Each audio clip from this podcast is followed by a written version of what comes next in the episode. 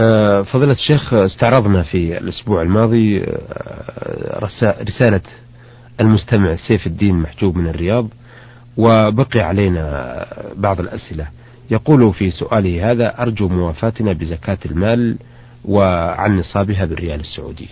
الحمد لله والصلاة والسلام على نبينا محمد وعلى آله وأصحابه وأتباعه بإحسان إلى يوم الدين. نصاب الفضة نعم. كما جاء في الحديث النبي صلى الله عليه وسلم خمسة أوسق يعني قصدي خمس أواق. نعم. خمس أواق من الفضة. وهي آه، بالعدد مئة درهم إسلامي. نعم. وقد حررت هذه بالريال السعودي فبلغت ستا وخمسين ريالا سعوديا من الفضة. نعم. وعلى هذا فإذا ملك الإنسان ستة وخمسين ريالا سعوديا من الفضة إلى تمام الحول أو ما يعادلها من هذه الأوراق النقدية وجبت عليه الزكاة. نعم.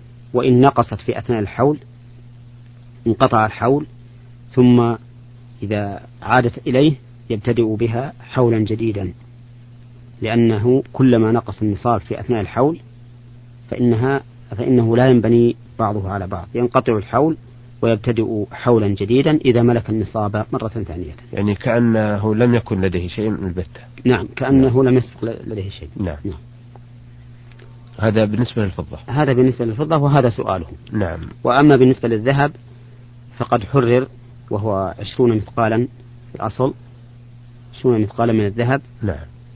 وكان الدينار في, في ما سبق يساوي مثقالا أو يزن مثقالا. ثم إنه حرر فبلغ من الذهب أحد عشر جنيها سعوديا وثلاثة أسباع جنيه. نعم, نعم.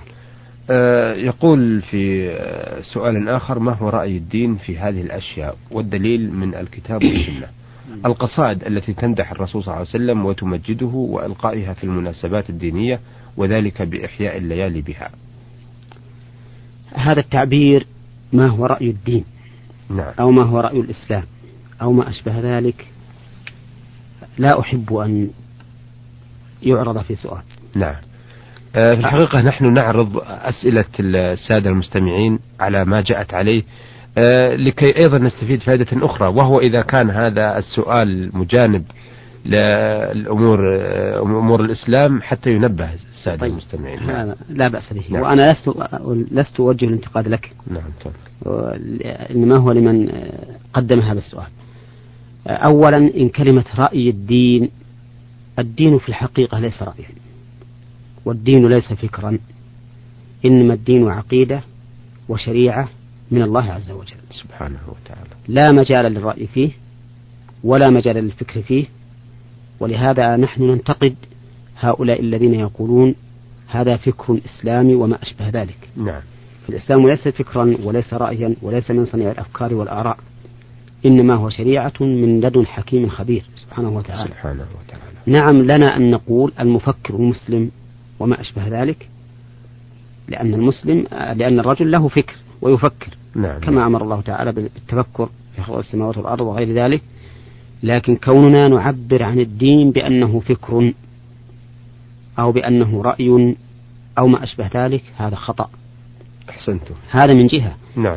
من جهة أخرى لا أحب أن يوجه لشخص قابل للخطأ والصواب. يوجه إليه سؤال عما هو حكم الإسلام. نعم. عما هو حكم الإسلام. فيقال ما حكم الإسلام في كذا؟ وهو موجه لفرد. نعم. يخطي ويصيب. نعم. لأن الفرد إذا أجاب وكان خطأ لم يكن ذلك حكم الإسلام. نعم. فالذي ينبغي أن يقال مثلا ما هو الحكم أو ما, ما رأيك في كذا وما أشبه ذلك نعم. ثم المجيب يجيب بحسب ما يرى معتمدا في ذلك على كتاب الله وسنة رسوله صلى الله عليه وسلم. أحسنتم بارك الله نعم. فيكم. آه طيب بالنسبة للقصائد التي بالنسبة للقصائد التي يمدح فيها رسول الله صلى الله عليه وسلم فإن رسول الله صلى الله عليه وسلم بأبي هو وأمي مستحق لكل مدح وتعظيم يليق به. نعم. يليق به على أنه نبي مرسل من الله سبحانه وتعالى وهو خاتم النبيين وأفضل المرسلين وسيد الخلق أجمعين. فهو مستحق لكل ما يقال من وصف يليق به صلى الله عليه وسلم سواء قيل ذلك نظما أم نثرا. نعم. ولكن القصائد التي تخرجه عما ينبغي أن يكون له من الغلو المفرط الزائد الذي نعلم أنه هو عليه الصلاة والسلام يكرهه ولا يرضاه نعم كما نهى عن ذلك فإننا نرى أنه لا يجوز للإنسان أن يتلوها أو يعتقد ما فيها من هذا الغلو نعم. ومن ذلك على ضرب المثل ما جاء في قصيدة البوصيري البردة نعم. التي يقول فيها يخاطب النبي صلى الله عليه وسلم فإن من جودك الدنيا وضرتها ومن علومك علم اللوح والقلم. لا شك أن هذا شرك بل هو من أعظم الشرك إن لم نقل أنه جعل ما يختص بالرب جعله للنبي صلى الله عليه وسلم وسلب حق الله فيه. نعم. فإذا كان من جود الرسول عليه الصلاة والسلام الدنيا وضرتها وهي الآخرة فما بقي لله تعالى من شيء وإذا كان من علومه أي بعض العلوم التي يعلمها علم اللوح والقلم فما بقي لله تعالى علم نعم. ومثل هذه المقالات التي تبلغ إلى هذا الحد أو إلى ما دونه مما لا يليق للمسلم أن يقوله في نبيه صلى الله عليه وسلم فإنه لا يجوز لأحد أن يتكلم به لا نظما ولا نثرا. أما القصائد التي تبين صفاته الحميدة وشريعته الكاملة وما أشبه ذلك فإنها لا, لا بأس بها بل إننا نقول إن تلاوتها تكون من العبادة. لما في ذلك من آه، كونها تغذي محبة النبي صلى الله عليه وسلم في القلب وتعظيمه وتعزيره. كما أمر الله به لتؤمنوا بالله ورسوله وتعزروه وتوقروه وتسبحوه إن جعلنا اللام للأمر وإلا فهي للتعليل ومعنى ذلك أن هذا أمر مقصود للشرع إذا نعم. جعلت للتعليل نعم. ومعنى تعزروه أي تعظموه لكن بما يليق به نعم.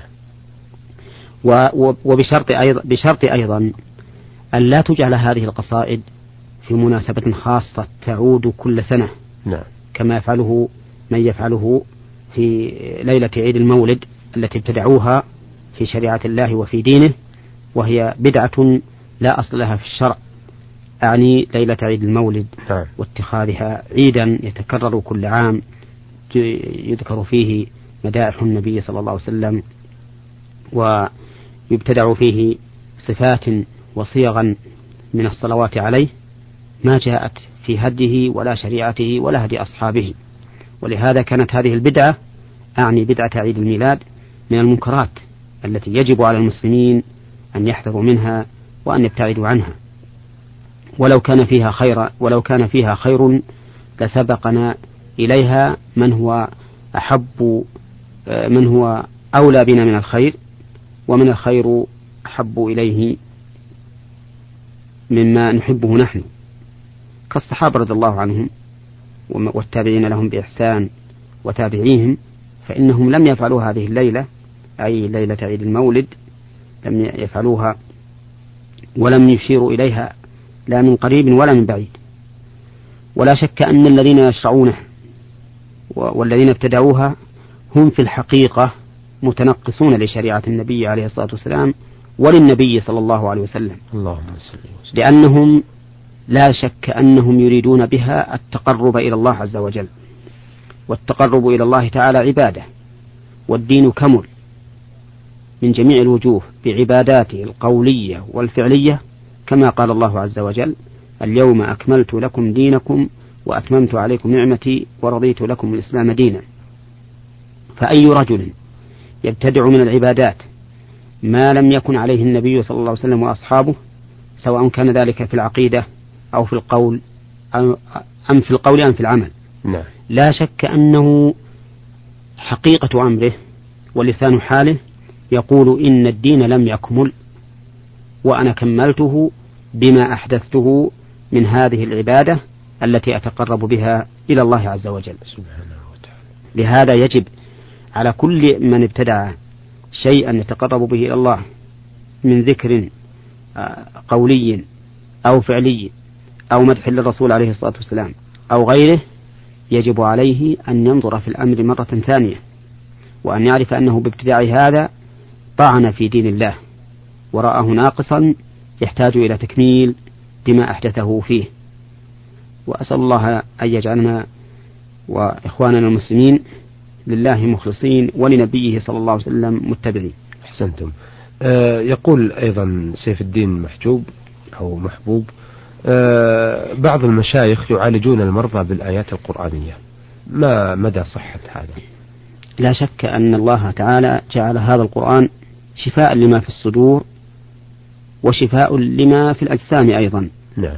وننزل من القرآن ما هو شفاء ورحمة للمؤمنين. يا أيها الناس قد جاءتكم موعظة من ربكم وشفاء لما في الصدور وهدى ورحمة للمؤمنين.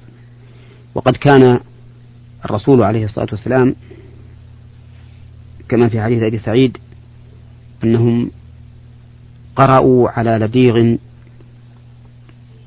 سورة الفاتحة قرأوها عليها عليه سبع مرات فقام كأنما نشط من عقال. ما شاء الله. فقال النبي عليه الصلاة والسلام لما رجعوا إليه وأخبروه قال وما يدريك أنها رقية. فأثبت النبي عليه الصلاة والسلام أن الفاتحة رقية يعني يلقى بها المريض أي يقرأ عليه. فالقرآن كله خير وكله بركة ولا شك أن أنه مؤثر. ولكن يجب أن نعرف أنه كما يقال السيف بضاربه. لا بد لتأثير القرآن من ثلاثة أمور. نعم. أولا إيمان القارئ بتأثيره. وثانيا إيمان المقروء عليه بتأثيره وثالثا أن يكون ما قرأ به مما تشهد الأدلة له بالتأثير نعم. فإذا كان كذلك فإنه مؤثر بإذن الله نعم. أما إذا ناقص واحد من هذه الأمور الثلاثة مثل أن يقرأ على سبيل التجربة يقول بجرب بشوف ينفع ولا لا فإن ذلك لا ينفع لأن الواجب على المؤمن أن يؤمن بتأثيره. كذلك أيضا لو كان المريض وكان المريض عنده شك في ذلك وليس عنده إيمان بتأثير القرآن فإن ذلك لا ينفعه أيضا. نعم. لأن المحل غير قابل حينئذ. وكذلك أيضا آه، لو قرأ آيات لم تشهد الأدلة لها بالتأثير فهذا أيضا قد لا يؤثر. هذا قد لا يؤثر. وليس معنى ذلك أنه نقص في القرآن الكريم ولكنه خطأ في استعمال أو في قراءة ما تنبغي قراءته من الآيات أو السور. نعم, نعم. آه يقول في سؤاله الأخير هل الأفضل تلاوة القرآن في المسجد جهرا أم سرا؟ في المسجد الأفضل أن يقرأ القرآن سرا إلا إذا لم يكن فيه أحد يشوش عليه. أو كان الحاضرون يرغبون في أن يقرأ جهرا لكونهم لا يعرفون القراءة أنفسهم ويحبون أن يستمعوها من غيرهم فهذا لا بأس به لكن بشرط أن لا يكون أحد من أهل المسجد مشتغلا بغير الاستماع عليه بغير الاستماع إليه نعم. فإن ذلك لا يجوز أي لا يجوز للرجل أن يجهر بالقرآن في المسجد وحوله من يشوش عليه لأن النبي صلى الله عليه وسلم خرج إلى أصحابه وهم يصلون ويجهرون بالقراءة فقال صلى الله عليه وسلم كلكم يناجي ربه فلا كلكم يناجي ربه فلا يجهر بعضكم على بعض في القرآن أو قال في القراءة نعم. وهذا حديث صحيح كما قال ابن عبد البر أحسنت نعم. أيها السادة إلى هنا نأتي على نهاية لقائنا هذا الذي استعرضنا فيه الأسئلة التي وردت في رسالة الأخ سيف الدين محجوب من الرياض وقد سبق أن عرضنا بعض الأسئلة في حلقة ماضية وذلك لتعدد الأسئلة ولفائدتها. وعرضنا هذه الرسالة على فضيلة الشيخ محمد الصالح العثيمين الأستاذ بكلية الشريعة بالقصيم وإمام وخطيب الجامع الكبير بمدينة عنيزة. شكرا لفضيلة الشيخ وشكرا لكم أيها السادة والسلام عليكم ورحمة الله وبركاته. نور على الدرب. برنامج يومي يجيب فيه أصحاب الفضيلة العلماء على أسئلة المستمعين الدينية والاجتماعية. البرنامج من تقديم وتنفيذ سليمان محمد الشبانة.